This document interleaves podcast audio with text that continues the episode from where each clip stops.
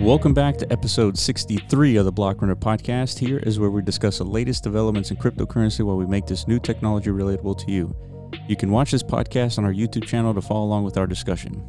As always, I'm your host, William, talking with your co host, Iman, and today we bring you a very special guest introducing Pri Desai from OpenLaw.io to talk about a new project called The Lao. Here are some of the topics we discussed today. First up, how does open law relate to the Lao? Next, how a for profit venture creates a better blockchain community. Then, can Decentraland take the Lao mechanisms to manage a fund? And finally, how a member directed venture capital compares to a traditional VC. All right, let's listen in.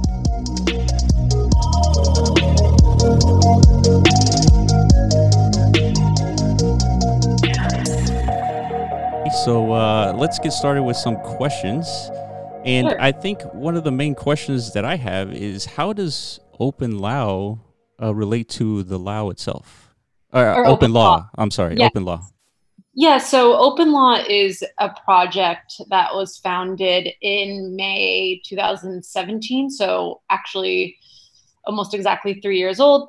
But um, the idea with this was that we saw smart contracts, we saw blockchain as like a way to track and trace different data and, and tra- track and trace different digital assets. So, you know, those digital assets can be like ETH, Bitcoin, or they can also be like tokenized um, assets that represent real world things like you know real estate or intellectual property rights and so you can start like thinking of this emergent token token economy and as you see that token economy flourish um, you realize that a lot of those tokens including eth and bitcoin um, need some sort of legal wrapping paper tied to them to give them real world significance um, so with that in mind our two co-founders um, created open law it's kind of it, it, it blends uh, legal contracts and smart contracts in one uniform way.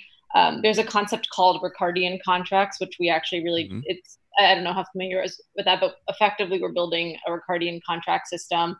Um, so we take legal contracts and we call them wrappers around smart contracts. So what we do is we take any legal contract, uh, mark that up in our domain specific markup language that we've created. Um, that turns the contract into a dynamic data object. You can embed smart contracts in the agreement. Um, it's also tied to the markup language as well. Both parties can review the terms of the agreement. They sign it. The smart contract gets called, and what whatever payment or digital asset transfer can easily happen. And if there were a dispute to arise, you have the legal terms associated with that. So it, it's kind of a nice interface into the real world when you're talking about like smart contracts and blockchains all on the back end. Mm-hmm, mm-hmm. So um, one of the things I, I think it was Iman who discovered the Lao. Iman, do you want to talk about how you discovered it and and its kind of relationship to what we're doing with Decentraland? Yeah. Uh, I mean, I discovered it just through the way I discovered anything else. But I guess this is like a new endeavor f- for myself because this is like my first project ever. You know, working in Decentraland, we have our own, uh, you know, third application built on top of the platform, and you know, part of the role of working with like a decentralized community is figuring out how the whole governance layer is going to work out. And so we're like in the infant stages of that as a community. There's a lot of people who don't even understand that that's actually part of the project. You Yeah, know what I mean? true. Figuring out how the DAO works and how the governance, uh, how the decision making is going to occur. So naturally, I started doing my research, and then the Lao came up almost like like a godsend. I, I wasn't, like, I didn't actively go look for it. You know, you know how Twitter works. Is things just like show up Yeah, yeah, Yeah.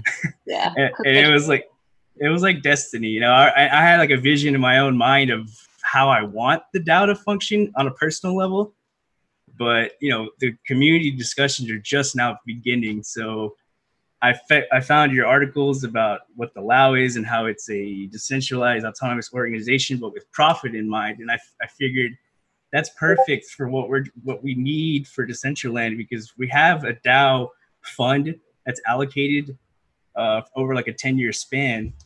Um, you know, it's all locked into a smart contract.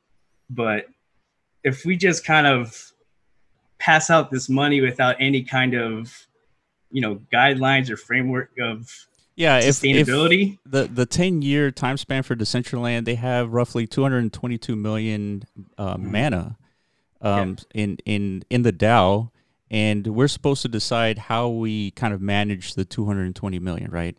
And if we decide to just grant that money to a bunch of developers, there it's not sustainable in in our eyes.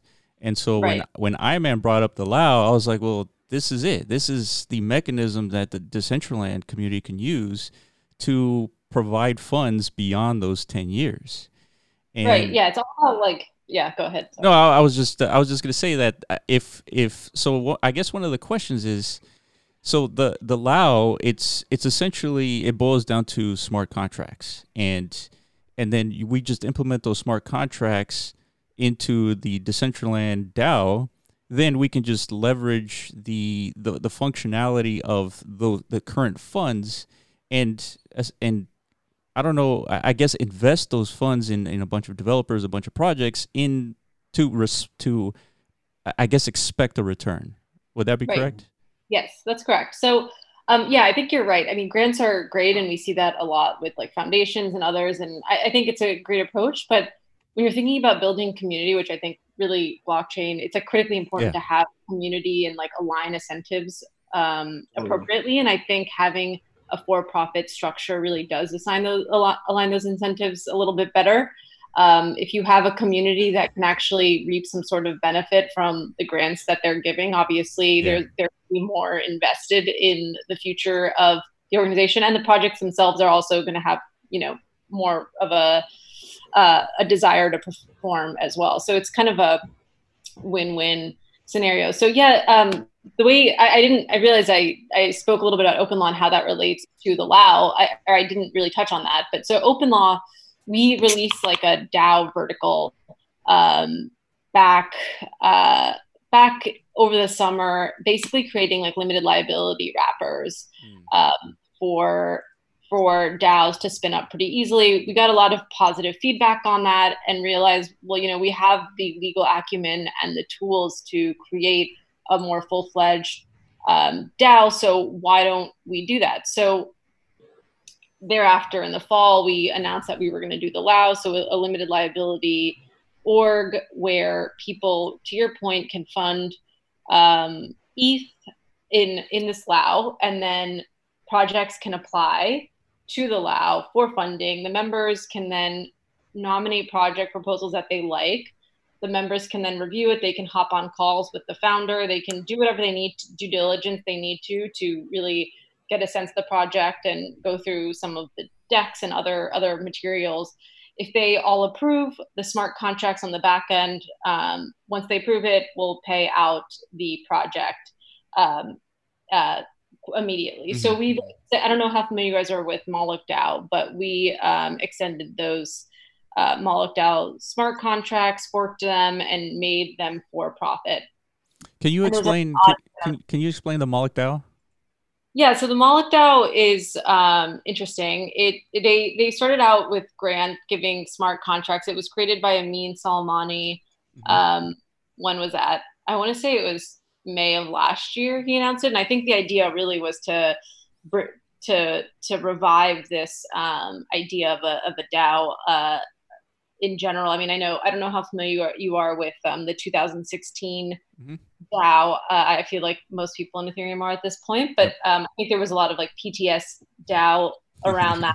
Um, I think the the concept and the idea of a DAO or decentralized organization is really a killer app on Ethereum, but I think there was a little bit of a hangover that stuck around. And um, I think Ameen saw that, wanted to bring that back to life, and that's really what he's doing. So a lot of other folks have extended the Moloch DAO um, smart contracts. You have folks like Metacartel and others that are really using it, and we sort of see that, and we've noted this before, as almost like the ERC 20 standard for um, creating orgs on Ethereum. Mm-hmm. So uh, really great work that he's doing, and you know we've worked closely with him, and I think he's probably going to participate to some extent in the Lao as well. So, um, what what gave the initial idea to create these uh, limited li- liability corporations for uh, on smart contracts? Like, what was the inspiration behind that?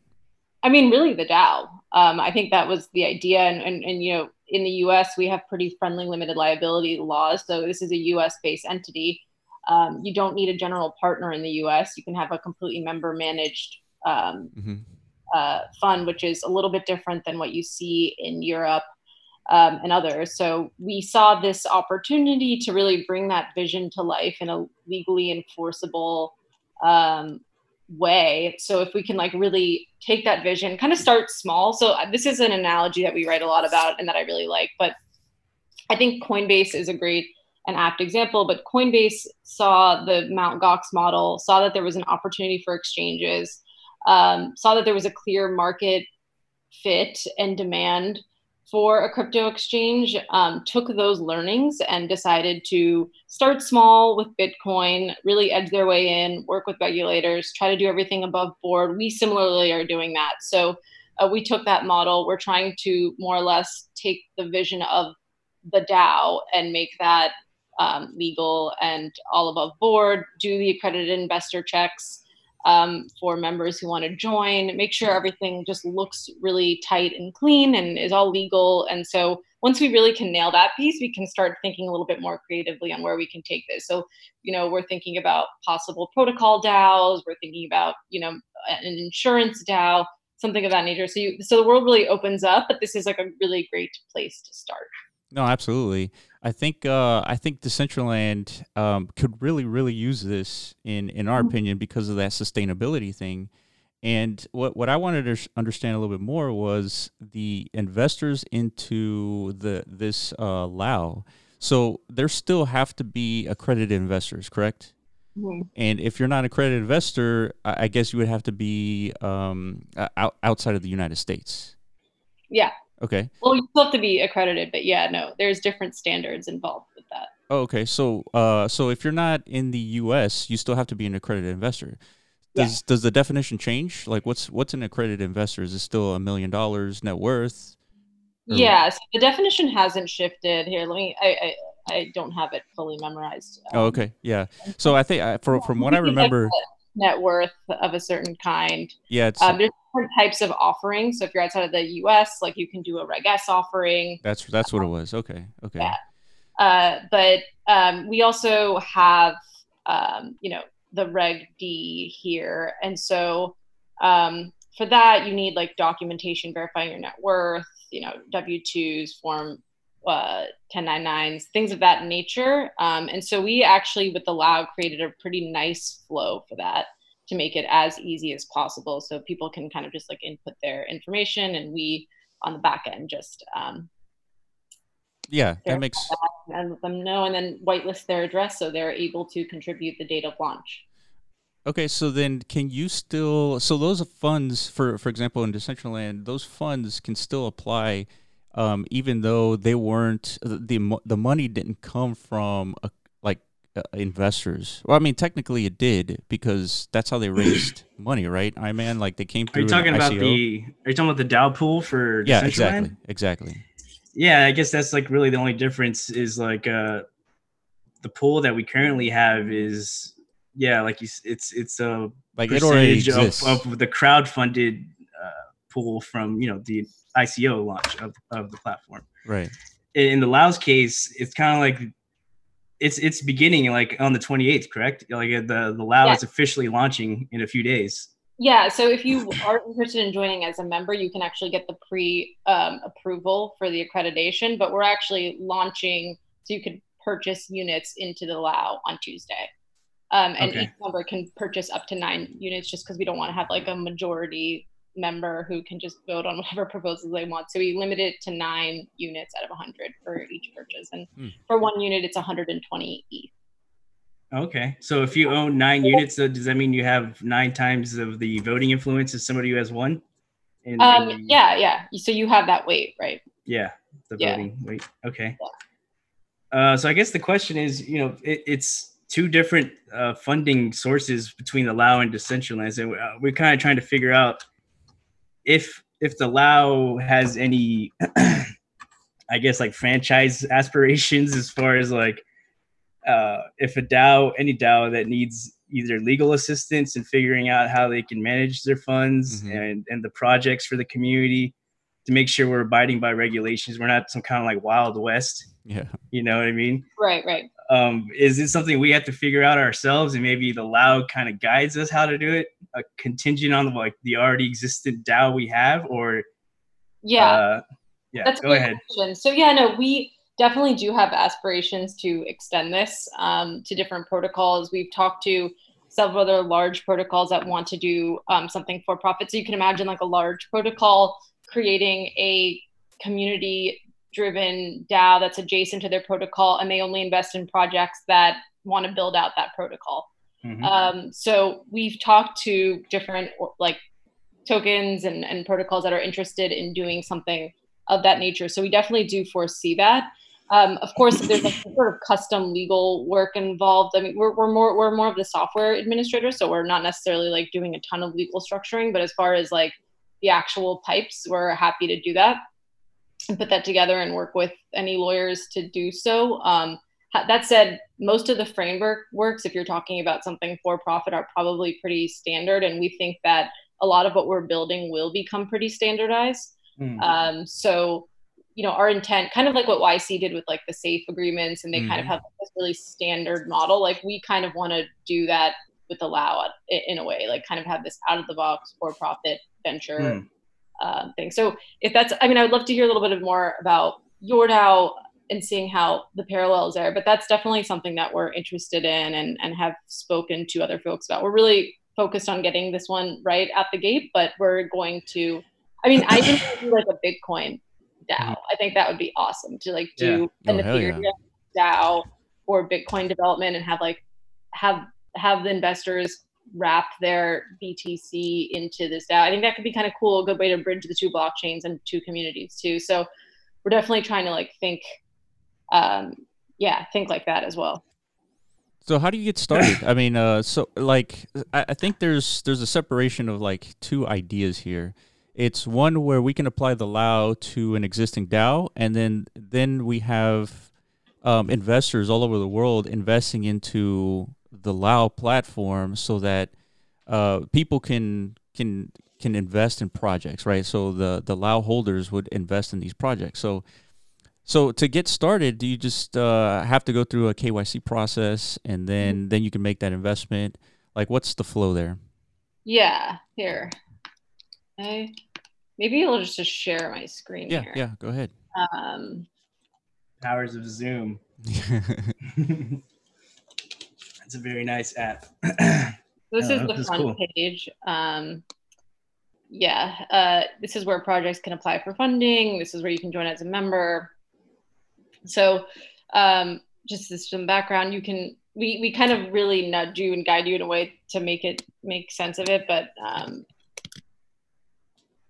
let's do that, um, Okay. and you can really like fill out whatever information is necessary. We collect that. You upload your ownership of that organization. Oh, okay, gotcha. Yeah, so it's it's a pretty easy flow. Um, make almost sure- like applying for a loan or something like that yeah, and it's like three like pages, edit, Mhm. and then we have our own thing on. Um, I- I'm not going to fill this out, but yeah, we yeah, have yeah. our um, on the back end Sure. where we just collect that and then approve. So it's pretty simple, um, pretty straightforward, and yeah, that's the idea. So I guess if if Decentraland wanted to like potentially this could be like uh broken down into individual categories for all the separate DAOs that are on the Lao infrastructure. So it would be like there'd be a Lao sec a Lao DAO fund, and then you could choose a Decentraland DAO fund. It'll tell you it'll be like a whole separate group of investors who are Mhm. working to approve you know these projects, et cetera, et cetera, Yeah. right? Yeah, we were like even thinking about like eventually like there could just be like a LAO dashboard with like Yeah, exactly. Yeah. and like if you're an accredited investor, you can just kind of like go through and with the Moloch contracts, you can rage quit too. So if you want to rage quit your DAO, you can maybe float into another one, and it's like this very fluid process. So yeah, I mean that's definitely something like down the line that we Yeah. consider too. So yeah, definitely. Um, So if you rage quit, um, let's say I invest a hundred thousand dollars, right, and and uh, I spend two years with the Lao and I rage quit. does that mean I take I, I take my principal plus everything I've earned, or what does that mean specifically? So no, you you get to take. I mean, with the exception of like the gas costs and all that, so just subtracting that. Sure.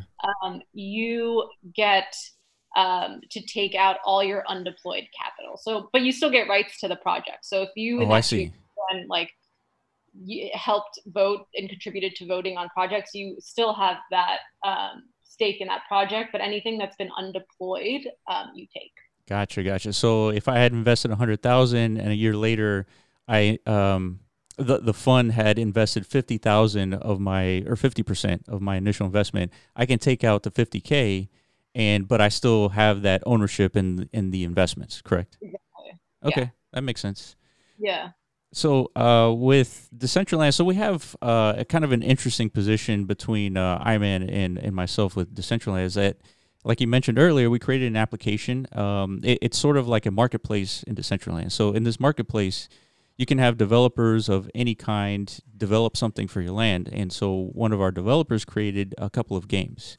And these are many games that can be deployed within Decentraland. So you can have a parcel deploy one of our games as sort of like a franchising model where there's 25 of these games in existence and you can buy one, deploy one on your land, and earn passive income on your land with this game.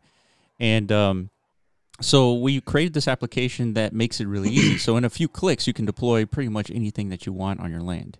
Which, uh, if you don't use this application, it's pretty cumbersome. You almost have to be a, a coder to deploy something on your land. So we created this thing, and uh, it's been pretty successful thus far. I mean, Decentraland launched in February twentieth, uh, twenty twenty, mm mm-hmm. and uh, we were able to generate a pretty good amount of revenue over that you know two month plus span. And so we have an interesting perspective for, from from uh, from the Lao perspective is that we could be um, proposing you know for an investment but also we can also be using the Lao as a mechanism, as a governance model for sustainability within Decentraland. Yeah. Uh, and so that's that's I think what's really attractive from our point of view, and um, I I think we we have a responsibility in the sense that since Decentraland is like a true DAO, like we have to convince everybody um, to to really accept you know the concept of the Lao and the sustainability of it, and we have to convince everybody. So I think that's like one of our main uh, objectives because I personally like the Lao. I think it has the the best implementation for sustainability because I always talk about that. I always talk about you know having things sustainable because if like if you're a developer pre and you uh, you look at Decentraland and you, you see that you have an open world. It's you can build anything that you want. And if you don't if you don't see people like walking around Decentraland there's less of an incentive for you to build anything and spend that time right, right. and so we have to with this grant money from the DAO we have to sustain it so that we're always attracting developers. We're always bringing them in to create you know uh, uh, kind of like an environment where people want to come back essentially and I think with the Lao, I think that has the best implementation of that approach. So, do you want to talk about some of the projects that you that you guys are publicly talking about that um, are working with the Lao or anything like that? Um, yeah, it's a great question. I, I so um, you mean projects that are creating Laos? we, are still in the early talks of that, so sure. I probably wouldn't want to share that. But there are different projects who that have applied to the Lao. Um, so we've had about 25 plus projects. I, you know, we're still letting the projects that have applied are private at this point. We're going to give them the optionality to make their profiles public and share that. We haven't yet done that, so I don't really okay. want to. Sure, sure, sure. But I mean, that said, like we've had a ton of um, projects apply. We've we've talked to a ton of projects that um, want to um, uh, uh, apply as well, but um, I think what's interesting that we built, um, which you might like as far as a community tool, is this um, thing called the Lao Scout. Mm, um, okay. So what it is, I don't know if you guys ever played around with TCR Party. Did you ever do that like last year? Um, basically, it was like a tokened, token curated registry that was tied to Twitter, a Twitter bot. Mm-hmm. Uh, and you were able to nominate different Twitter handles of crypto Twitter influencers. Oh, um, and you had a certain allocated token amount. Um, you would nominate them. You could challenge their uh, position in the in, in, this leaderboard as well. So if you thought someone wasn't an influencer, you would try to challenge them with your tokens as well through your Twitter uh, in your Twitter DMs. And you could like request more tokens every day mm-hmm. um, through a faucet. So it was kind of like this gamified uh, influencer, crypto influencer board that emerged, and it was pretty fun. Um, you know, we thought it could be interesting to adapt that into our model um, in that we could have the larger crypto Twitter community nominate projects that they think should apply to the LAO or are worthy of funding and put them on some sort of leaderboard. Right, right. So um, when you're talking about, you know, and you want to signal to members because part of part of the reason we built LAO Scout is like unfortunately most people aren't accredited investors you're you're obviously have to meet a certain qualification and can't do that so this is a really way to get like the wider crypto swath of people to get involved and oftentimes i mean traditional vc has missed out on really great projects in crypto mm-hmm. too and like i don't know about you but if you're on crypto twitter enough you can kind of suss out what projects people are talking about new projects that have emerged from a hackathon or something like that that look really good and are further developing so, um, you know, we thought it'd be kind of nice to crowdsource that uh, through this bot. And so I can maybe just like quickly show you the leaderboard right now. Yes, but some of these projects have applied um, to allowed. So, and by the way, the way that you actually like can get this going and actually do it yourself is just tweet out, "Hey, at the LAO Scout, let's get started," and then you'll automatically get a Twitter DM um, you know, hmm. asking you a question to verify you're human, and then you can start nominating or challenging projects. Oh, interesting. So it's pretty simple. Um, so, this- so if you nominate a project, say somebody nominates MetaZone, our project, and yeah. then we go through the filtering process, and when we get approved, then that nominator gets uh, some kind of points and gets moved up to leaderboard for being yeah. su- like successfully bringing on like a project to the platform. Yeah, and and well, it, and it's it's more of like a signal to um, the the community that like a lot of people like your projects and maybe yeah. even potentially like motivating the project to apply to LAO if they haven't already, mm-hmm. or also signaling, oh. signaling to the members that like listen, the wider community really thinks this project has legs. Like maybe you should take it seriously and and uh, fund it.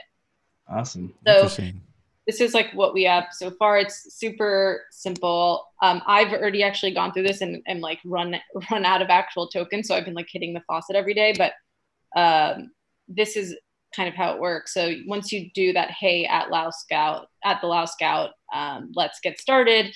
You get pinged a couple series of question, and then you just start nominating projects. Interesting. Uh, and it's all through that, and then um, yeah, so, so, so the the projects themselves is what's on the leaderboard, not necessarily the the nominators, right? No, it's no. the projects. Yeah, and so it, so okay, what's kind of cool about this too is let me just um, so if you want to see all of the actions on the back end of like what's happening, who's being challenged. So like for example, here we've had um, you know different act. This is all this activity that's going on with LAO Scout. If you actually want to see if you want to follow like the best projects on Twitter, you can go to at the LAO Scout. This mm-hmm. is not the bot, and it retweets all of the projects' latest tweets. So it's kind of like a nice way to also get tweets from like the best projects and mm-hmm. want like keep up to date with them. So okay, yeah, it's kind of a nice tool to get the broader community. You should. I would nominate you guys if I had the tokens, but you should nominate.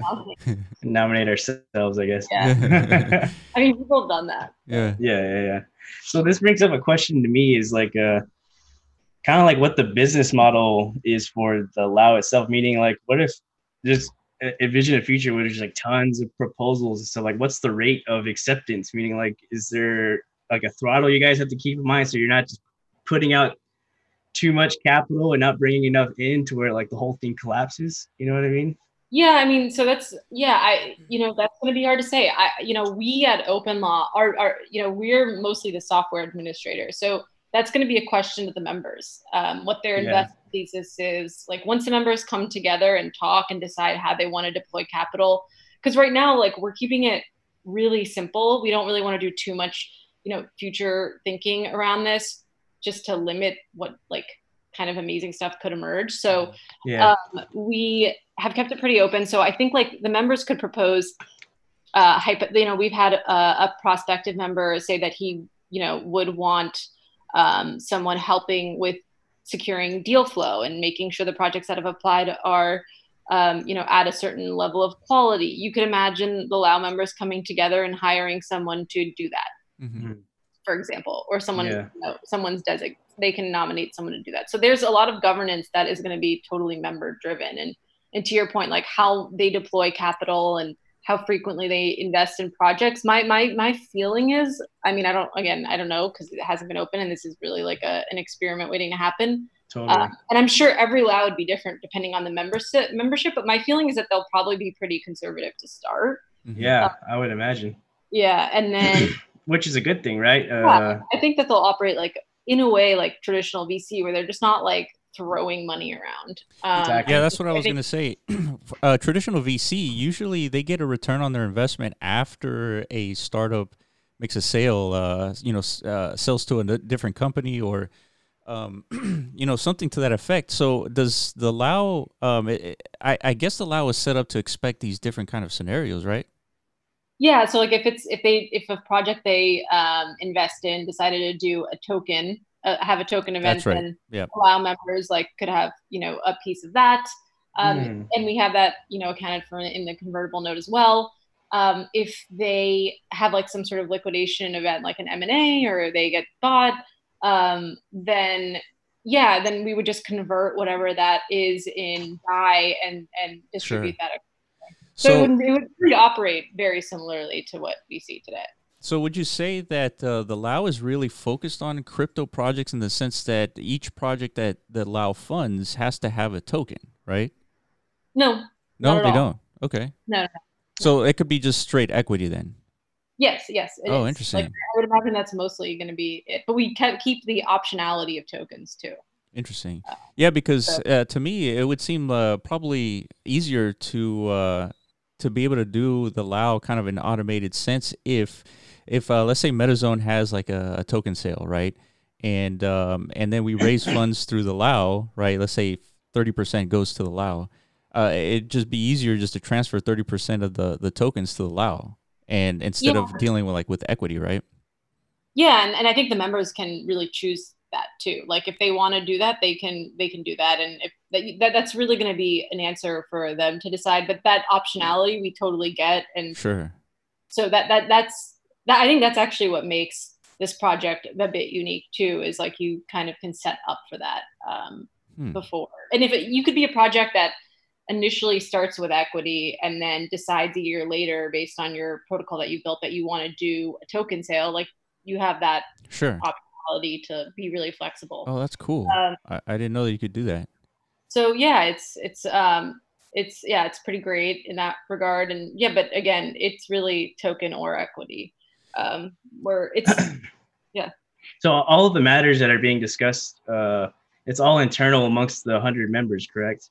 Like it's it's not so much as like a transparent thing where outside people can kind of peek in and see what's going on. Uh, no. Yeah, I think Yeah. like some of those pieces of of how they actually want the governance of the Lao to um, operate. I mean, maybe maybe eventually that that'll be up to them too. I mean, if they want Yeah. to uh, share some of their learnings, because I'm think uh, I'm thinking again how to apply this to uh, Decentraland DAO, and I'm kind of like keeping the same like a legality um, regulations that you guys have already spent all your time investigating and figuring out like what's the right way to do things, but at the same time, kind of maintaining this whole community as a whole, you know, uh, DAO infrastructure. So I was thinking maybe there's a way for the whole community to vote in these hundred delegates uh, instead of just allowing like the first hundred who show up to kind of like get placement in this thing. So it's kind of like they have to campaign for their position within the Lao itself. yeah, Mhm. that, that'd be interesting actually. Yeah, that way there's an incentive to be open because if they're doing something wrong, they can get voted out by the entire community as a whole. hmm But you know what I mean? Yeah, that's actually really cool. I haven't really thought about that. That felt yeah, it feels like representative government. It's Yeah. almost like Exactly. That that's kind of like the whole For profit. craziness. Yeah, for profit. And Right. but When, but then for those, like, what incentive do those people have to care who's in the LAO? Uh, I guess like the, the overall success of the Exactly. platform. Right. Because in, in Yeah. our case, majority of the community members own land, which is like an actual pretty expensive asset, and they own the cryptocurrency Mana. So, and the valuation of these things won't go up unless the platform overall succeeds. And like right. you know, the, the governance structure, the funding models that we create is pretty much like the foundational layer of whether or not this thing's gonna actually you know work. Mhm. You know what I mean? So everyone kind of has like an incentive to want to, you know, work together. But I understand like you don't want the the hive mind to make decisions, right? Because they're not necessarily always correct on things. Yeah, correct. Yeah.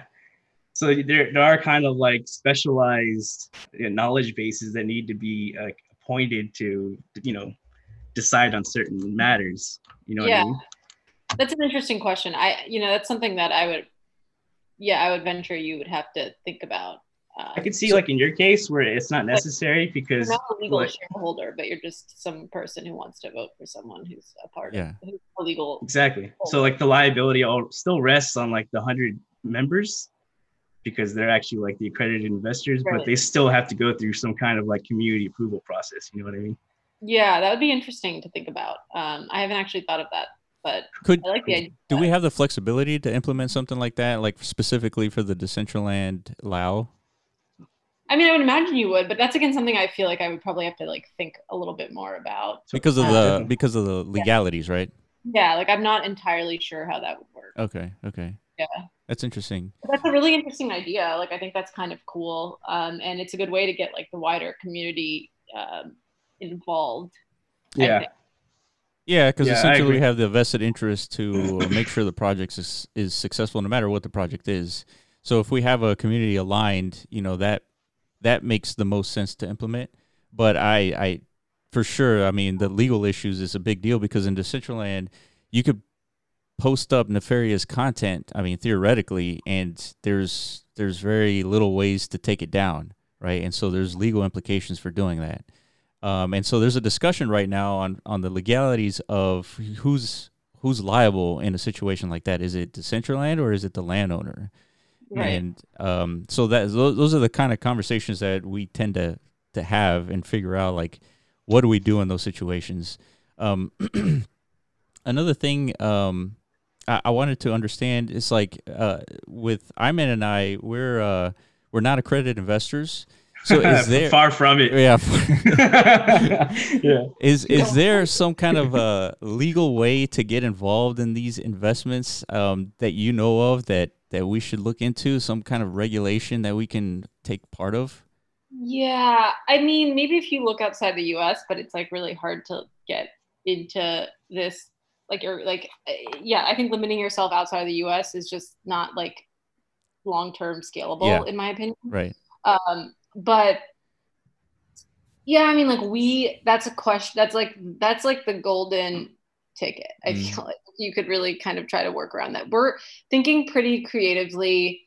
Um, you know, again, like I said, we're taking that Coinbase approach where we like start reasonable and do everything like above board and right. And and we're obviously everything we're going to continue to do is above board and correct. And, yeah, for and sure. but but that said it's like there you could maybe try to think about like creative ways to um, try to get uh, the thing is like the solicitation around that there's a lot of questions um, about so you'd have to we're thinking about ways we could make that work I, you know as of now it's a pretty tough standard um, i know that there is talks at the sec level about maybe making the accreditation standard a little bit less rigid i I'm skeptical of that actually happening anytime soon, but um, What, what what if the option was that an intelligent investor could be an accredited investor?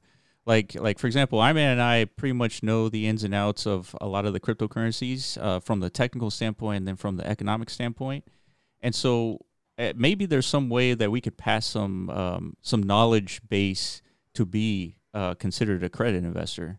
Uh, but I don't even know if that's like even uh, possible from from a legal Uh, standpoint. yeah, I think like the token sale people, you know, when that was the lawyers around that were thinking about that too. Like the unfortunate thing is part of the accredited investor standard and why that exists at a certain price point is like the SEC sort of assumed that be- if you had a certain net worth, you were um, savvy enough and smart enough go. to savvy. To, so so that's like unfortunately where they drew the line as far as how like having a certain network worth equals savviness mm-hmm. uh, and so that's that's yeah i mean you could there's plenty of people who are i think have a pretty good understanding of like markets and and um, you know how they operate but they sure. still can't necessarily gauge so maybe maybe we can petition the sec to uh, try to change the standard. Yeah. Uh, but you know? It's like a lot of people complain about that. It's like a, you know, I've talked to people in the space and outside of the space. Like, if there's one thing that they could change, it would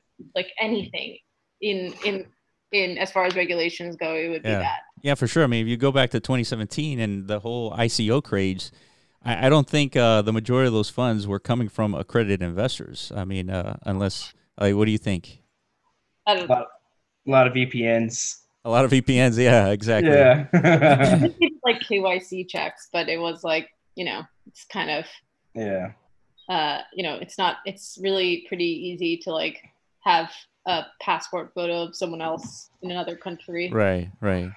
Um so this brings up a, a question in my mind. Well, not so much a question, but just kind of like a thought exploration of like what what differences do you see as far as like the comparisons or the parallels between that 2017 ICO boom and like spectacle of you know white paper funding where almost everything was BS. Yeah. Like so like what what how do you envision these LAOs and DAOs as far as like stricter guidelines when it comes to approval of these projects like i don't know like do you, do you expect a project to actually have, have to have a working product with like already generating revenue in order to get acceptance or well, no, because uh, so our, um, I mean, it's an entirely different structural model. So I think they're both similar in that they are used to uh, pool together capital, but the structures to which they're like pulling together, like there's no um, widely distributed token or a secondary trading of a token or anything like that. You're you're you're like in an organized um, organization that's actually filed to, you know, in our case, Delaware um, and it's a hmm. US based entity. And so, I mean, the entire structure is pretty different. It is similar in that you're pulling together capital. Um, but again, like there's no. I guess it's subjective, right? Like it's, it's yeah. up to the, the voters. I think this is like the right way. If you want to raise capital, I think this is like the right way to do it. I think the ICO boom was um, not necessarily the right way to do it, but yeah. I think um, we actually the unfortunate thing is we don't have. There's a lot of um, un- regulatory uncertainty around that. Whereas here we can mm-hmm. actually is more certainty. We know sure. LLCs have been in existence for it was started in Wyoming. It's been you know, which is cool because they've actually are kind of on the forefront when it comes to some of these like legal structures. But um, yeah, I mean it's it's it's a known structure. We have like concrete rules around that. We're more or less adapting that to fit into you know the blockchain world so it's a little bit different um, you know even now like the securities security token slog like that's going to take some time to actually sort yeah, out so i think sure. that's more like a wait and see approach whereas like here you know we actually can do it um, yeah. in a little way i'm curious um, if let's say we have that uh, th- that conversation with decentraland and the community and all that and they agree that lao makes the most sense to implement is this really a technical implementation, or is it just a matter of saying that we're using the LAO's dashboard to facilitate the funds? So we would have to do some sort of like we would have to work with you guys and like re you know redo the front end, the mechanics and everything, the dashboard. I mean, it's going to look probably the same as what we have here, and sure. I actually can we published a walkthrough today of like the project proposal oh, process. Okay. A quick video I can share that to you guys later, but or share that with you later. But um, I mean, it would look relatively similar. You just probably would have some front end changes and like have your own um, like dashboard, but there wouldn't be one dashboard with. Everything. Oh, I see. Of, maybe eventually we'll get to that point, but right now, I mean, this is our first one, so yeah, yeah. Essentially, it's, it's just a bunch of API calls. So, like, yeah. uh, if we would create our own dashboard and then we just do a bunch of callouts to whatever functionality that we need from the LAO. yeah. I mean, we would probably like help, like reformat the Lao and um, maybe it might be helpful like to understand our business model as far as OpenLaw, like what where our fees really come in. So Mhm. we take Oh, right. like yeah, so like we take two percent um, the first year, and that uh, depreciates annually for four years, um, which makes sense. Um, and it's pretty in line. I mean, like for example, we handle things like mailing out annual K ones and kind of that Oh, like right. Mhm, Yep. like Yep. Yep. so yep.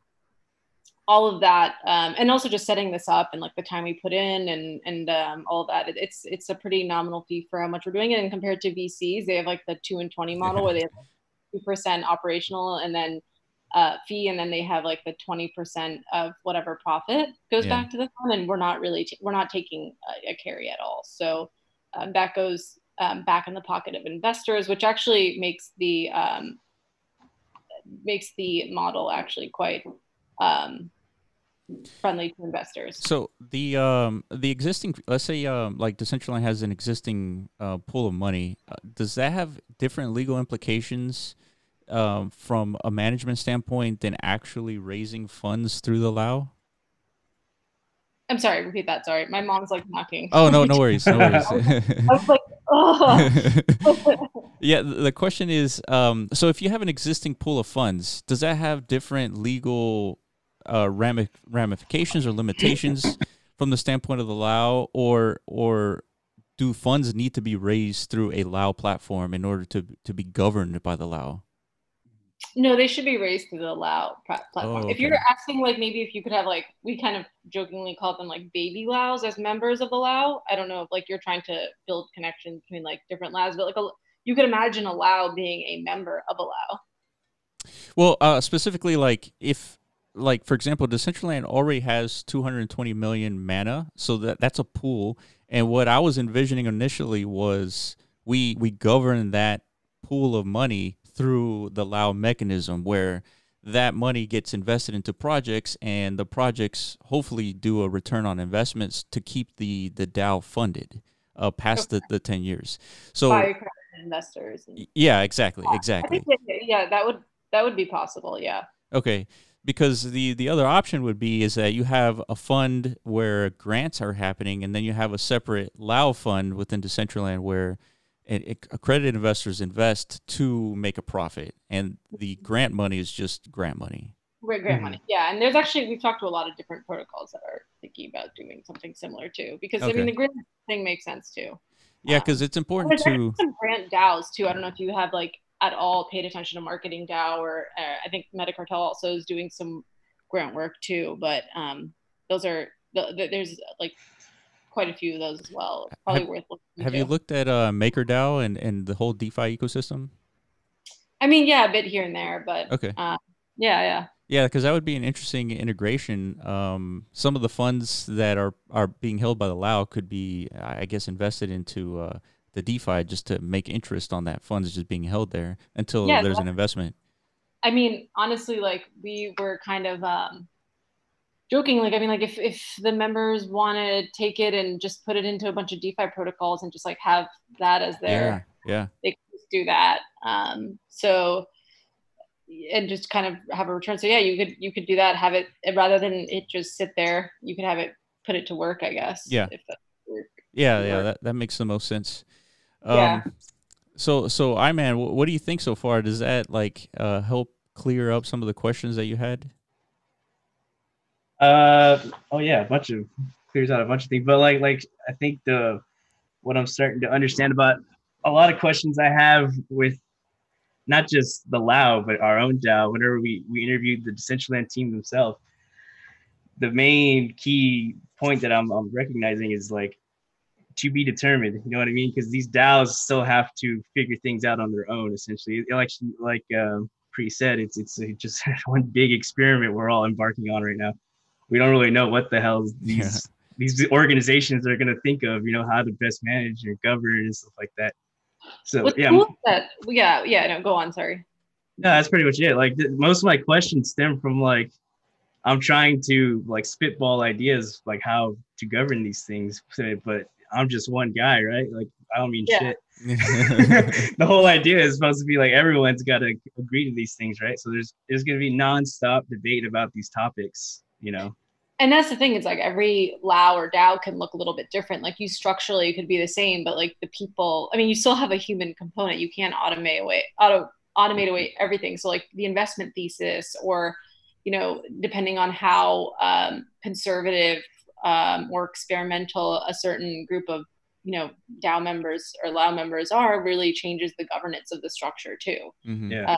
which is kind of cool. So like if we see a few of these emerge, like let's say we fill this on really this one up really quickly and decide to spin up another one, which we can do fast, like it would be interesting to see just like psychologically like the difference between um, the membership and how they decide to govern it and what projects they choose to invest in. Um, Definitely. yeah, Yeah. it's pretty interesting. So uh, it almost makes me want to like for every single post from now on to advocate for the Lao uh, because I think this is one of the the mechanisms that you can fund a lot of a bunch of projects that that wouldn't be ideal for venture capitalists. I think you mentioned in your in your interview with CoinDesk was that the the idea of, of venture capitalists is sort of limited because they're not going to invest in Bitcoin. They're not going to invest in Ethereum, right? Like tornado cash even is like a little bit Yeah. Exactly. And so you wouldn't expect these VCs to make those investments, but look at, you know, Bitcoin and Ethereum right now. I mean, that, that would have been a pretty smart investment early on, right? Um, and so something like with the Lao, I think you can it's it's going to fund things that aren't going to get a traditional investment but are equally as successful as anything else Right. and so that that's sort of my attraction. So what I was saying earlier was that um, like we could apply for an investment as well, but we could also use the Lao. And I think Yeah. it, so. The the application itself it, it sort of requires like the community to to nominate you, right? And so like Totally. I'm I'm already starting to think of ways to like trying to get the community to um, you know focus on the Lao and understand what it is, so that they can start leveraging their projects to the Lao as well. Yeah, they they they could totally apply for funding. Yeah. So I mean, yeah, it's yeah, they could absolutely do that. Yeah. Um, So- there's no limit there. Um, do you have any other updates? Like, I think on Tuesday you're gonna ha- you're gonna launch this thing, and it's really. Do you have some so- sort of goal on terms of like how much money you're trying to uh, raise with with all these investors? Like, what's the Yeah. the goal? So yeah, I mean, it rounds out to about 2.5 million ETH, but it's like 120 um, ETH for one unit, and there's 100. Um, 12,000 units. Um, Twelve thousand units. Okay. I'm doing the math right there. Um, and so, yeah, I mean, I mean, we'll, we'll it's it, it should be pretty interesting. I'm looking forward to seeing how quickly the entire Lao Yeah. fills. Um, you know, we've had a pretty nice group of people already apply for the just to get the accreditation checks. We've had you know a good group there. Uh, my feeling is that it'll close pretty quickly. Um, that said, if you're a project and you need like kind of early stage funding or really any stage, but um, you know, given the check amounts, I would say earlier, um, I would apply. Um, you know, or if you go on the lao.io and click um, a project that wants to be funded, just basically more or less, we just like need a little information about yourself, a pitch deck, a white paper if there is one, Nice. um, Okay. a link to your site, maybe some information about you. Any like we've kept it again, like I said, really open because we want to really have this come organically. And so if there's any information you think would be relevant to members, please provide that, and they'll probably reach out. To, Yeah, like, I was just gonna say. I envision like uh, starting out with a, like a blank slate, and then let's just see what the community just submits. If the community Yeah. submits like really advanced videos, for example, they spend you know 100k on this like video, and that's what gets funded. Like, then it's really up to us to figure out how to make videos for our companies, right? I, it just really depends on like what what actually gets funded and what the company used for that proposal, right? yeah. And we're like in uncharted territories, right? Because like traditional VC, it's like you have to go to Silicon Valley right. or New York right. and like you meet them on several occasions and hop on calls and go through your deck. And so, you know, doing it this way, there's going to definitely be some like novel means to which Yeah. people communicate their projects. Uh, maybe it's like, you know, I had this dev diligence my code and he's a really well known dev. Like Yeah. he gave five star, or, you know, whatever. I'm making it up, but like you can imagine um, different standards emerging in this uh, as a way to for members to be, uh, you know. I, I totally. Would you, would, would you would you be open to kind of like maybe like a virtual Shark Tank scenario? I mean, we have the perfect platform in yeah. Decentraland to kind of yeah, do that's something a great like idea. that. We're literally calling it Lao Tank, so it's funny that you mentioned. oh, that's awesome. um, but yeah, we literally have a, a, a district in Decentraland called Crypto Valley. That would probably be like the best place to host it. yeah, Yeah. that'd I be mean? cool. Um, yeah. Yeah. we're actually we're think we were thinking about doing that like maybe a few weeks um, after we launched, uh, but like maybe picking like because because Y Combinator and others like have I I, I, I like him. I want to do it different, but I think it's like interesting to see what the VCs have done because I mean to some extent it's successful.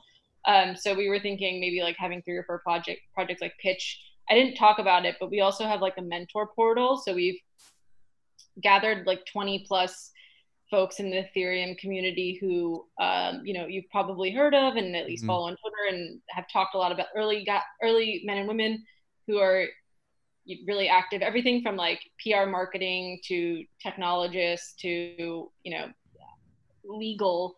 Um, allow funded project can go to the mentor portal, email them, and establish a relationship, whether that be pro bono mentorship, um, equity for an official advisor, or um, just like a short-term gig. Like if you need like if you want to kick some, you know, uh, you know, we have like um, Amanda Cassatt who who's helping with the marketing DAO. If you want to kick her 5K to like help with a marketing campaign for your project, you could do that. So the idea is you can again we're keeping that very open and flexible too we're maybe going to incorporate personal tokens into this mentor portal so you could Mhm. like purchase like a private uniswap exchange and like purchase someone's time one of the mentors Cool. time um, that might not be for v1 but that's something that we've discussed but um, sorry not to go too far um, No, you're good. Oh, But, like, all I- like golden yeah, like, I think- I think that they're like are we're gonna do a Lao Tank thing, but then there's also gonna have like this mentorship component as well. So yeah, we're definitely thinking outside the box. So here. speaking of, of mentorship, do uh, the investors have uh, access to the proposals, like the people behind the proposals, or is it just purely like whatever you submit? That's the only mechanism that the investors can see whether or not they should invest in, in the uh, oh no, the no, they, they have like their email and names and everything. oh, okay. Um. So if the members wanted to email them or set up a call, Zoom call um, to learn more, they're definitely gonna. okay. do Perfect. In Perfect. fact, we at Yeah. OpenLaw, being the software administrator, will help facilitate any of that as well. Gotcha. Gotcha. All right, Pri. I know you have another uh, uh, uh, call to get to, so we really, really appreciate you joining us. Yeah. Um, uh, hopefully, This we can have you back on, and and this is like the mo- I think this is one of the most fascinating projects since like I think DeFi, and uh, I, I'm Yeah. really pulling for the think so Lao. Yeah, I think I think so too. I think it's gonna like really be a groundbreaking thing if we if we really pull it off. And um, maybe maybe in a couple of weeks, once once it's actually launched, we'll, we'll we can come back and share uh, some of the interesting learnings because there's definitely gonna be some. Oh, absolutely. Totally. We'd love to have Oh, you yeah. back on. Yeah, Okay. awesome. Thank you very me. much. All right, we'll All right, talk Pri. soon. Bye bye. You take it easy. You Bye-bye. too. All right, Ameen. That was Pri Desai from OpenLaw, and um, Pretty intense, dude. yeah, I mean, not like, like not, I'm not like sweating bullets over here, or nothing, but that was very. uh it was informative because there's Yeah. a whole lot of like because I'm, I'm really interested in like the technical standpoint of OpenLaw uh, and the law and its implementation of how it affects like a project like decentraland Mhm. and i was curious to find out like how it's actually implemented is it like is it just some website you go to and I think those are things they haven't really hashed out yet because they're still trying to prove the concept with amongst themselves. You know what I mean? Like Mhm. they're just. It's like they're trialing out the whole. Yeah, and we're probably putting the cart before the horse in the sense that we're trying to apply this functionality to an existing DAO when they're they're from the ground up. It's like we start Exactly. we start with raising funds, Mhm. um, and then once we raise funds, then we invest in projects. Yeah, it's And- like a very specialized purpose DAO. You know what I mean? Yeah, exactly, exactly. Like uh, versus Decentraland. Yeah. Yeah, I, I was just gonna say versus like Decentraland where there's an existing Mhm. pool and we need some mechanism to disperse that pool so that that pool um, regenerates its funds. exactly. And so but uh, it's it can still be implemented. It's just there's, yeah, like you said, it's like a side pool almost. it's a side pool exactly. yeah, like we have this already existent pool. Yeah, because it's kind of, I guess, like this current pool, it, it belongs to the community, not not to any group of hundred people. You can't just have like hundred people who have accredited investor status and be like, okay, now we control these community funds. You know what I yeah, mean? that's true. That that might cause some. See, but I, I'd imagine I- I that was- wouldn't even get approved. Uh, You know no, I no, that wouldn't get approved. I see. I was imagining that we would have a hundred members, um, decision makers for the existing pool, um, and those decision makers are based upon like whether or not a project can can uh, do a return on investment. Yeah. And so that that's how I was thinking of the Lao, and it could still be implemented in that way. It's just it's not out of the box like that. Mm-hmm, mm-hmm. And so I think maybe even hundred members is too much for Decentraland. Mm, yeah, we should have asked her where that hundred came from. Yeah, I think.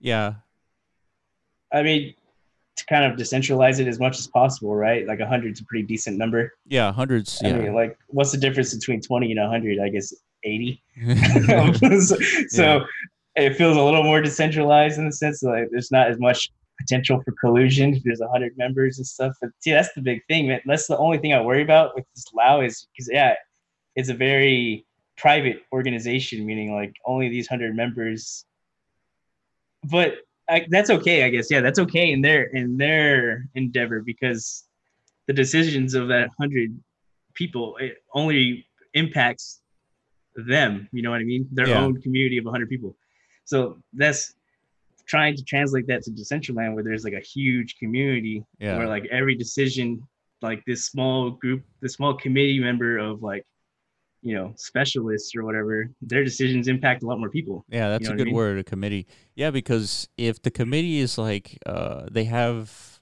the understanding that their goal is to replenish the funds via a return on investment, then uh, they're going to have to invest only in projects where they believe it's going to be, uh, you know, get some ROI. And yeah that and i may, think a, that may not be like sustainable either.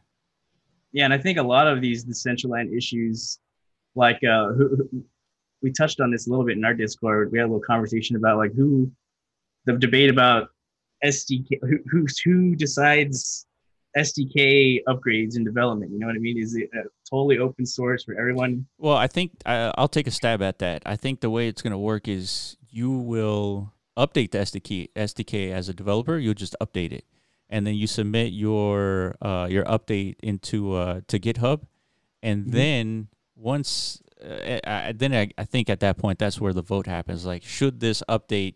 Should this like you know uh, change in the SDK be reflected on the the full release of the SDK, right? And I think Yeah, that's see, that's when the mhm. vote happens. but that's the thing then it's, it's like is it is are those super technical uh i don't know matters debates whatever you want to call them should that be left up to the community as a whole or should the community again like Yeah, a delegate question. like a, a smaller group of qualified individuals you know to make these make or break decisions because you know sdk can make or break the platform I'm, Yeah. I'm, I'm guessing you know so it's kind of something very delicate that needs to be it's almost like who who who controls the nuclear launch button you know what i mean No, absolutely, absolutely. it's a it's it's just a sensitive thing that maybe not like everyone can has access to you know but everyone has that option to choose who's in control of that you know what i mean Yeah, and I think that's going to apply for all a wide range of uh, governance issues, including like who's in charge of the finances of the platform. You know, maybe some people have a better sense of how to uh, manage capital than others. yeah. know what I Because mean? think about it. Let's say uh, we propose MetaZone for like a grant, right? And that grant is for X amount of mana, and somebody has to. I, I guess the community just votes on say, hey, MetaZone should get that grant because this and that.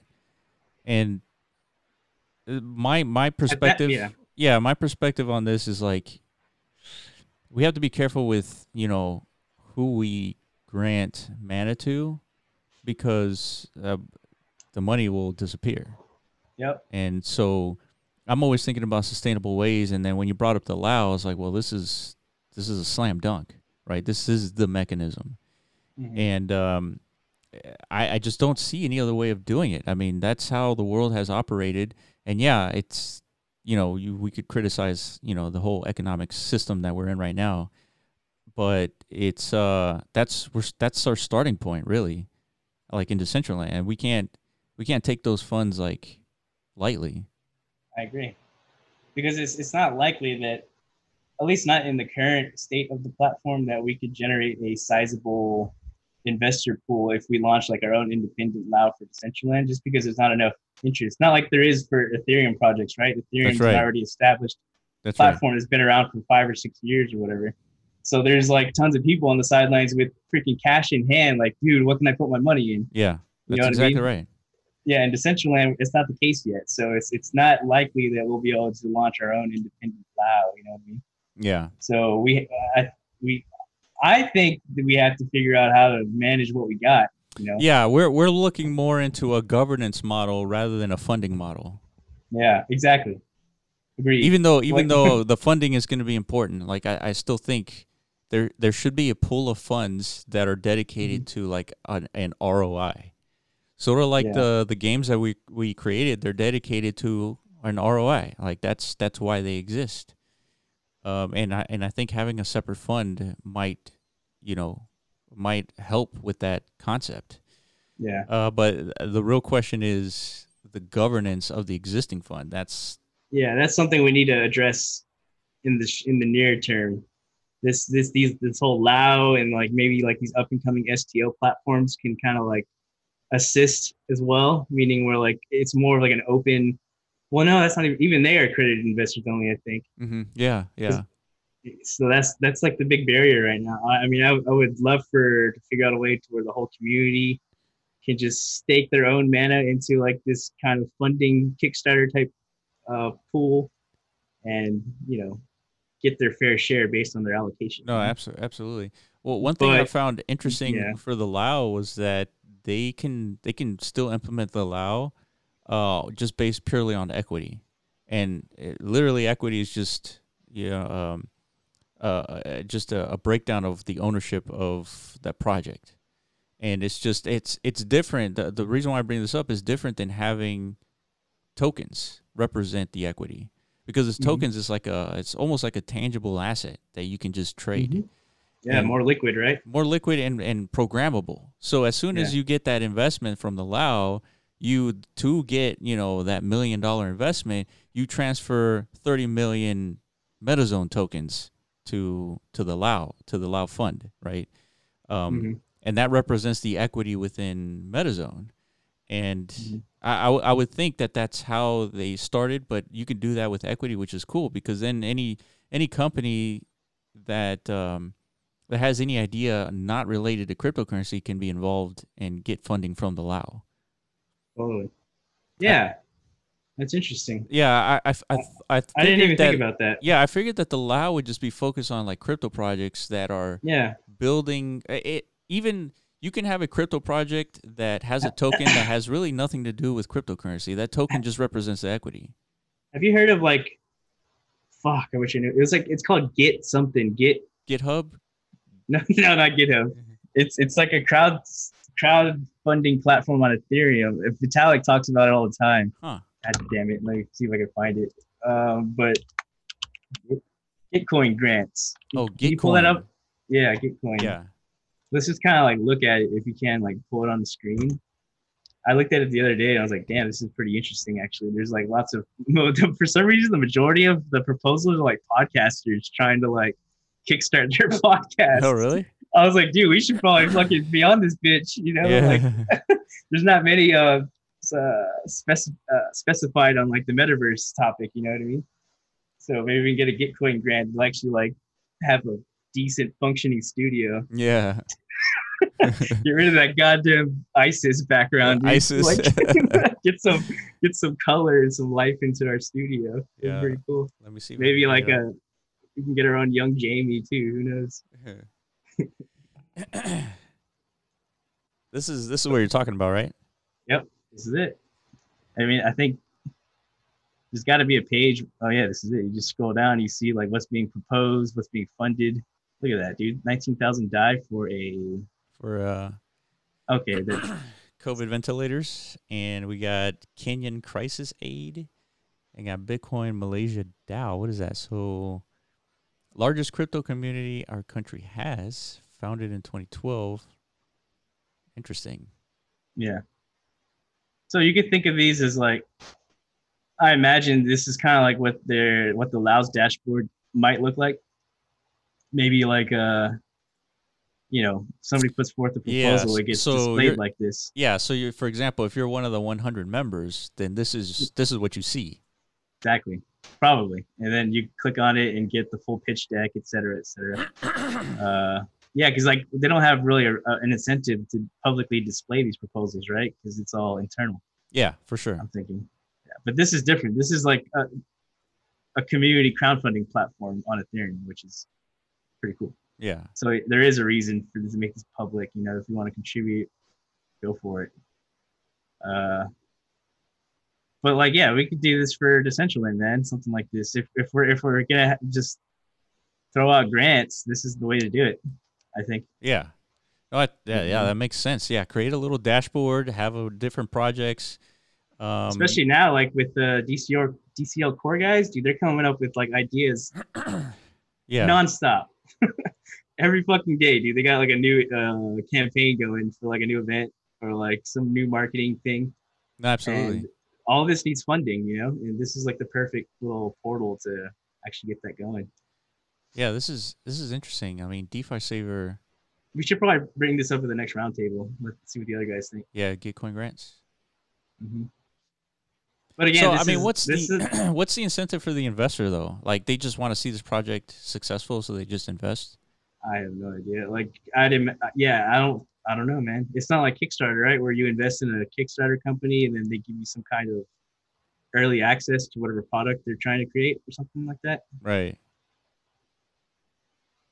There you go. So like this White- guy, White Hat Hacking, it says I find bugs in projects. Sometimes they're running on mainnet. Sometimes there there's a lot of, of money mistakes, money at stake. If you want to support me and my research, this is one of the best ways to do it. Wait, what? So you could you could support a hacker, and if he successfully hacks, he'll give you some money back. I don't think so. Oh, I, I find think- bugs in projects. Not Yeah, I think. I think it's just like, yeah, I just don't understand. Like they they just invest to to help this guy out, and I, I guess that's it, right? check out stats. What does stats mean? So I clicked on just- I clicked on transactions What did they do? Nothing. and nothing. It's it's loading, I guess. So we got 0.01 ETH. This guy, 23 DAI. 20 0.9 DAI. Wow, not even a dollar, dude. Come on, man. 0.07 ETH. This guy's getting a dude Yeah. almost 300 contributors, dude. That's a shit ton. That is a shit ton. So here are the stats. So we got Hmm. February 2020. We got what is this? One-time contributions. Oh, these are all one-time contributions. Okay. Yeah, this is. Hmm. So this is just more examples of like what direction we're headed. I guess like. Yeah, I, more- I, I like the interface. I, I think I Yeah. think you're right. This is like the way it should look for like projects. hmm Yeah. Not really sure why I brought this up, but anyways, um, back to Decentraland. Yeah. Oh look, Chris Blec. I remember that guy. What's he What's he asking here for? Just for like his YouTube channel, right? Or something. So together we've we have turned the conversation around DeFi from a utopian echo chamber into a non nonsense forum for transparency and risk assessment. I'm proud of the contributor contributions. So And this is just straight up like support me. yeah, you know what I mean? basically Okay. Okay, well, okay. Well, this is like this is more for us to understand like what things could look like and how we're going to piece this together. Yeah, and like how much of a technical endeavor this actually is. Yeah. Uh, is it even like something? Yeah, that's true, man. If like imagine let's say we have the community agree that uh, Decentraland should be managed this way. Like, doesn't matter what way at least is. at least at least their grant funding. yeah, at least the grant funding. Let's say they they agree, but it has there's like a technical uh w- element to it that requires developers to make some updates. It's like, well, I So guess who, who does it? I guess the fund pays for it then, right? I don't know. That's what I always wonder because in situations like this, I'd imagine like the Decentraland team would probably have to. They're the ones who have the resources to pull something like this off, I guess. But I guess you're right. It would have to be like a community decision. Like we're gonna invest a small portion of our community funds to fund the development of these, plat- right. you know, these these uh, platforms. Or whatever. That's So interesting. w- with the Lao, I think there's. I- I'm really interested, like what happens on Tuesday, because I'm pretty confident that they're gonna raise. It's gonna be like an ICO in the sense that they're gonna complete their funding like within minutes. you think so? Yeah. It depends. It depends how many people are aware of this. I don't know how how good their marketing has been up until this point. Well, I mean, But- you you ran into it, and It's true. I I mean, mean, I'm like, as yeah. soon as you brought it up, I was like, "Damn, this is it! Like, we, we Yeah. need this." now I mean, from different perspectives too. Like, we have we have a project already. We have uh, we're heavily invested into Decentraland, um, which could use this in one way or another, right? Maybe not in its current implementation. There needs to be some tweaks to it, but Mhm. oh, Decentraland could use this. We could use this, and if we were accredited investors, I would have uh, invested in this because uh, this is like straight investment. This is like traditional investment. It's just done with smart contracts and is done, you know, with token projects, and I mean, it's pretty straightforward. yeah. So it's almost it almost feels like, yeah, we should get it. Uh, hop on this motherfucking boat before it even takes off. You know what I mean? Like this yeah, is we- might be looking at like a boat at dock that's literally about to yeah, just, it's like, about to like ham. sail. Yeah, yeah. So because we have so we really need to work on that pitch deck. In other words, yeah, yeah, for we sure. need to we need to bump that up on the notion list a Yeah. little bit. like get cracking with that. yeah. Uh, but yeah, because what- yeah, the the deck that we had was like pre-launch, and it was like yeah, exactly. you know pennies compared to what we have now. Yeah, like the pro- the product of MetaZone itself is completely different than what we thought it was like three months ago. You know, Right. uh, Pri actually brought up something uh, like a big deal, like solicitation. We're we're not supposed to solicit publicly for an investment. Right? That's against SEC rules. So kind of like us talking about it right now is a bad thing. No, it's no, it's not. We're not soliciting for an investment from anybody by us talking about it. But we cannot be like, you know, on the podcast, hey, you know, we're raising funds or whatever. Like we just Like go go. Well, we're we're uh Hmm. because think about it. Let's say the reason why you would invest into uh this uh, this raise is because you expect a return, and if you re- expect a return, that is by default uh, security, and if it's a security, then SEC rules apply, and so that and that's why you can't do it. You can't solicit. Now you can be in a um, dedicated forum for an investor for, for, for an investment. Like if we were submit our project to the lao and for some reason they decided to make it public like that's okay. I mean that's not soliciting. That's like that's something else. So I, these are like these like uh, regulatory aspects that many startups don't recognize because they just they don't know. They're not exposed to it. Yeah.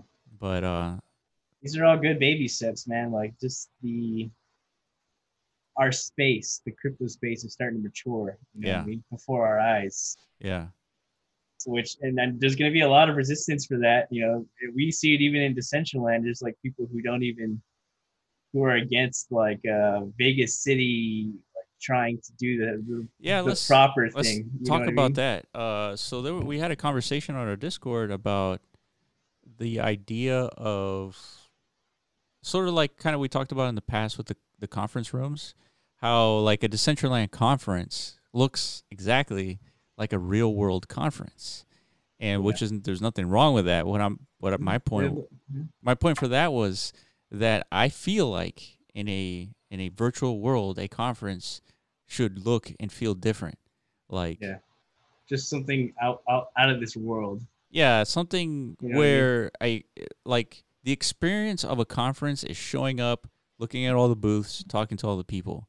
You so you got to take the functionality of or the the value proposition of the conference and take that value proposition and apply it to a virtual world where you don't necessarily have to have a group of people all at the same time just because you know this is a worldwide conference right some people are sleeping right now and other people are eating lunch right now, right? And so, what would a conference where anyone at any time can have access to to get that same value proposition? What would that look like? And in my eyes, it's it's just not a room with a bunch of pictures. Like it's different, something else. Yeah. And so, Uh, almost like like you don't like the idea of I, I saw something floating around in Twitter of like a literally a recent conference that our, our boy Seb- Sebastian of the Sandbox was uh oh, exactly. you know you know what I'm talking about right Yeah, yeah, yeah. literally him on, and on on stage in front of a podium Yeah, this must be a like- dedicated application where you are an avatar and you're in a conference room and you can click to sit you- down on a seat exactly and yeah. you go and you look up and you see um, a slideshow or a video or someone like standing at the podium like there's like that's that, that- sounds cool for like educational type environments you know what I mean? I would expect something like that in Decentraland University. Yeah it's just there's got to be a, a, a I- I- I virtual would way pre- of doing this like a, it metaverse way. like yeah kind of like that uh did you see that Travis Scott concert in Fortnite? yeah exactly Dude, that shit was fucking lit. Yeah. like something like that, where like there's an event happening, right? With the whole monster Travis Yes. Scott in the middle of the world. Yeah. And everyone else is like yeah see you all could, over the fucking place. You, no, I'm glad you brought that I wish should. Oh, well, we can't find a video because we need the music and it's copyrighted, so we can't do that. But um, that whole that whole concert can happen in Decentraland. The problem is it takes a whole lot of code and a whole lot of development to make that work. Meaning you have to control the avatars for a moment of time. They all have to like fist bump. Like the developer has to control the avatar to really like dictate the experience. yeah. And and that's what they did in in Fortnite. that Fortnite event really opened my eyes to like a lot of things that are missing as far as Yeah. from Decentraland. Like you especially s- with you've the seen avatars. the marshmallow one, right? Yeah, I have. Yeah. I have. And I went back and revisited it because of this. Like I just Yeah. dude, that's it's it's fascinating. Like there's people out there comparing Fortnite now to like the actualization of, of the metaverse because Yeah. they're hosting these like big social events that are Yeah, and it's global not and all this shit. It's definitely It's that. not. It's not. It's just like a really good marketing scheme, Yeah, yeah, yeah. but it feels kind of like metaverse C, meaning like there's potential there. Yeah, like this should be like a normal thing, a normal community. I don't know. I, I guess it goes back down to what a metaverse is, the definition, because you could go into Counter Strike, and you and I can go in there, and we can decide not to shoot at each other, but we're having a conversation, and I mean that's pretty much that's it. That's all you can do, Yeah. yeah, that's not the metaverse. and then we can yeah. we can shoot at each other, but that's that's about it. it's not like an actual second life existence. Yeah. what I'm, what I'm saying. Like, so the fact that they're making those comparisons and stuff is just, I don't know. Is it obvious like, uh, I- think the whole mass like uh, volume of community, they're not aware of blockchain and like the ownership of digital assets, Yeah. and so they're they're just not recognizing that there's something better, right? Even though yeah. even though like from a technical standpoint, Decentraland uh, doesn't hold a candle to Fortnite from like the playability, the p- gameplay standpoint, Mhm. but Fortnite doesn't hold a candle to Decentraland in digital ownership. that's at that's all. the that's the beautiful that's that's the beauty of it all. Like dissecting this these parallels is like, it doesn't matter how much money. What it what's the company Epic Games or whatever that Mhm. owns Fortnite. Doesn't matter how much money they have, how many subscribers they have. They'll never truly fulfill like the foundational elements necessary for like a true metaverse. Meaning like there's no potential for them to have a decentralized economy or a democratic system of creation. Yeah, You know, thi- Yeah. things that's right. like eh, you know it's just it can't happen. So Yeah, it's well, like us us is like I feel like we're the true like metaverse pioneers. Like we always we always have that at our disposal. Meaning like we're starting off with that. yeah, that's right. That's right. That's what It's that's like we're uh, one good example is like Frankie's been doing these live um, interviews in Decentraland, and yeah, you go to this parcel and it's packed. There's a lot bunch of people there just listening. yeah, it was like 30 people yesterday or something. Yeah, you just you they just stand there and they listen. Um, Mm-hmm. and that's that's that's what we're talking about. That is a metaverse interaction, right? Mhm. It's not. That's why the metaverse was created for those things that you can't really predict. Like we had talked about doing a live podcast on Decentraland. Oh yeah, that was like one of our original Yeah, things. You know, I mean that's, why we put a bunch of podcast images on the the top of the tower floor. because that's where we're gonna host our podcast, right? Mhm. And now that the functionality is there, I mean that's that's one activity that we need to like be consistent on for sure. Oh yeah, Oscar's already working uh, on on the video meta, Mm-hmm. That's right. so hopefully he'll have it ready uh, by the time this capability comes out. So yeah, I I, I want to have like a big watch party like on top of her tower. Yeah. You know what I mean? I don't know what the fuck we're gonna all gonna watch. Maybe we'll all just like sit, sit around and circle jerk. I don't fucking know. yeah. But it's gonna be amazing. To me, like that's gonna like pull it not all together, but that's gonna make so much so much glue. Yeah. You know what I mean? With the audio and the video, and now we got like this interactive map that's coming out. Like we're so close, man, to Yeah. like actually like, getting the ball rolling. You know what I mean? And then we got like these DCL core guys on the side facilitating a lot of community events too. Like I feel like I feel good. I feel Yeah. Yeah, I Yeah. totally agree. We just uh unfortunately to to build something like MetaZone, it's expensive, right? And it requires more help than we currently have. And Yeah. so that's something like we we need to uh yeah, figure that yeah out. there, there's there's key there are key things missing that are make or break like our whole vision of our platform that currently we're not I mean, we're, we're probably capable of doing delivering it it's just going to take some time yeah. and like an easier solution would be to like pay somebody who already is Yeah. equipped with these these skills and just like knock it out and by like next week you know Yeah. we're done Yeah. that's that's that's an ideal yeah next week we'll, we'll be ready to launch these nfts and shit but yeah. You know, life's not that awesome.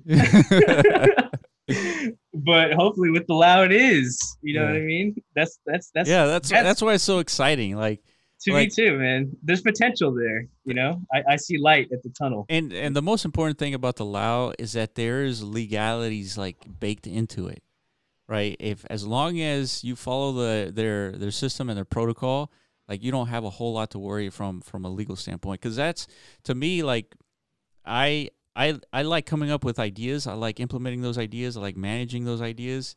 But from a legal standpoint, I have very little understanding as to what I can and cannot do.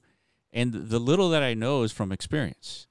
Mm-hmm. And th- there is no clear way to understand like all these like regulatory aspects when raising money, right? You have to go and read like sec.gov and that's not it's not easy to digest, right? I don't know if you've ever read one, like one of those documents. It's just not I don't have the legalese language in my brain to really comprehend a lot of this stuff simply, Yeah. right? Yeah. And so I like that the Lao has that built-in functionality, the the legal functionality of it, because you know that's not one of the things I, I like to think about. I, you know, that's not. Agreed. Yeah, they're they're really trying to uh, they're kind of like on the same wavelength as us. They're they're creating tools to, create, Yeah. to facilitate creation. You know That's what I mean? exactly to make exactly. creation easier like that we all have the same goal like we just want this creation to like we want a cambrian moment you know what i mean Yeah, where there's just so much coming dude. out And on top It's of like that, like they have a concept called rage quit. So I, as I understand it, that uh, as when you make the investment and you decide to pull out, you can pull out what what hasn't been invested from your your funds, and then you still, I think you still maintain the equity in, in whatever you invested in. So like, let's say you put in 100k and 50k of it was invested in a bunch of projects yeah uh, because the 100 uh, members decided to invest in those projects. Um, you can decide to rage quit. You take your remaining funds out, and I believe you still own, you maintain that ownership. yeah but you lose your spot in the Yeah. DAO, basically That's right. and then someone else probably on like a wait list like they're in hmm and you're out so good luck getting back in but at least you still get something, or you lose it all if it all just turns to dust. See, that poses a good question. let's let's say you're a whale. You're a whale investor, right? You're uh, Peter Thiel and looks at the Lao and say, "I'll put in a hundred million, right? Which is way more than than what they're raising, right? Mhm. You know, why shouldn't he have, um, you know, be a member? Why shouldn't he be a member with that amount of money? Like, who do you kick out at that point? So those would be like interesting conversations or in- interesting to see what happens in that situation. But so far, I mean, I, I like everything that they're doing. I I, want to. I agree. I want to make sure that Yeah, we need to like I like like uh you know instinctually you want to be like uh, you know let's let's uh, introduce them to the Decentraland team and Yeah. like let's let's build a relationship like with amongst the community, Decentraland team, and these people. You know, because there's a potential bridge there for the future that we could all benefit from. You know. yeah yeah So that might be our role. Who knows? Maybe we'll tell the team like about this, and then they'll be like, you know what? Like that's that doesn't involve us. You know, it involves you. yeah You know, you are the community. Like it's up to you guys whether or not you want to do. this. like, I don't. We don't give a fuck. yeah No, what I mean? absolutely. That that's probably the right answer, honestly. Yeah, I mean that's that's I, you know I proposed this to uh, Decentraland team. I was like, hey, you know, take a look at the Lao. I mean, you should like consider this. And their response was like, yeah, if the community wants to implement the Lao, Exactly. Yeah. you implement it. Right? It's it's that Yeah. simple. And yeah, I was so like, it's almost like, what's the point? You know, like being like, hey team, look what we found. Like, what's the point of that? yeah, It's almost like, hey, uh, Decentraland community, look what we found. Yeah. Like, let's let's talk about it. yeah. Let's talk about it. So it's at least an option in you know the different options that we're talking about implementing. Yeah, like like the community needs Because- an ocean board of its own. You know. What Let's mean? let's say it should be as simple as all right. The question is, should DAO funds be replenishable? And if the answer is yes, okay. Then if it's yes, how do you replenish those funds? It's like what are the Mhm. mechanisms to replenish? And Yeah. one of them is an ROI. It's like usually that's done by investing and expecting a return on investment, right? And Mhm. so okay, so if that's the if that's a yes, then we have the law to as a mechanism to facilitate that, right? Legally. Yeah. It's almost Um, like yeah, you throw out surveys to the community, like uh, Yeah, and and if it's not like that, gauge. see the other option is okay. So we have grant money. We just grant that money to projects that have cool ideas, and that's it. And as soon as the funds dry up, then Decentraland is really it's up to like the people, Yeah, right? You're not going to get any help other than like going for Yeah, traditional hope- investment yeah. Hopefully, whatever we spent that those funds on was enough to kind of like to be know, sustainable, right? To hit, hit- sustain hit critical mass or Yeah. whatever the fuck. sustain uh, yeah. gameplay, sustain daily active users, all that stuff. Yeah, in order basically like has that the con the economy has to be like fully functioning and healthy and you know Yeah. we'll, we'll see. But this is pretty cool, man. It's good talk. Good talk. Yeah. I don't really know what else to say. On no that, that was subject, it i mean uh i wanted to end it there and uh Yeah. so yeah so hopefully you enjoyed this interview with Pri Desai from OpenLaw and the lao um i'll put every her links uh the lao links her twitter handle um everything in the description make sure you follow us at the block runner and uh, we will see you next week Yeah, yep, and keep keep tuned. Stay tuned for these roundtables too, because they're gonna keep coming. yeah yeah so they're gonna be coming every single weekend so we appreciate you and uh until next week All right, we're out. See you later. Peace. Thank you for listening to the Block Runner podcast. Make sure you visit our website, theblockrunner.com, and sign up to stay up to date on the latest in crypto. Also, reach out to us on Twitter at the Block Runner.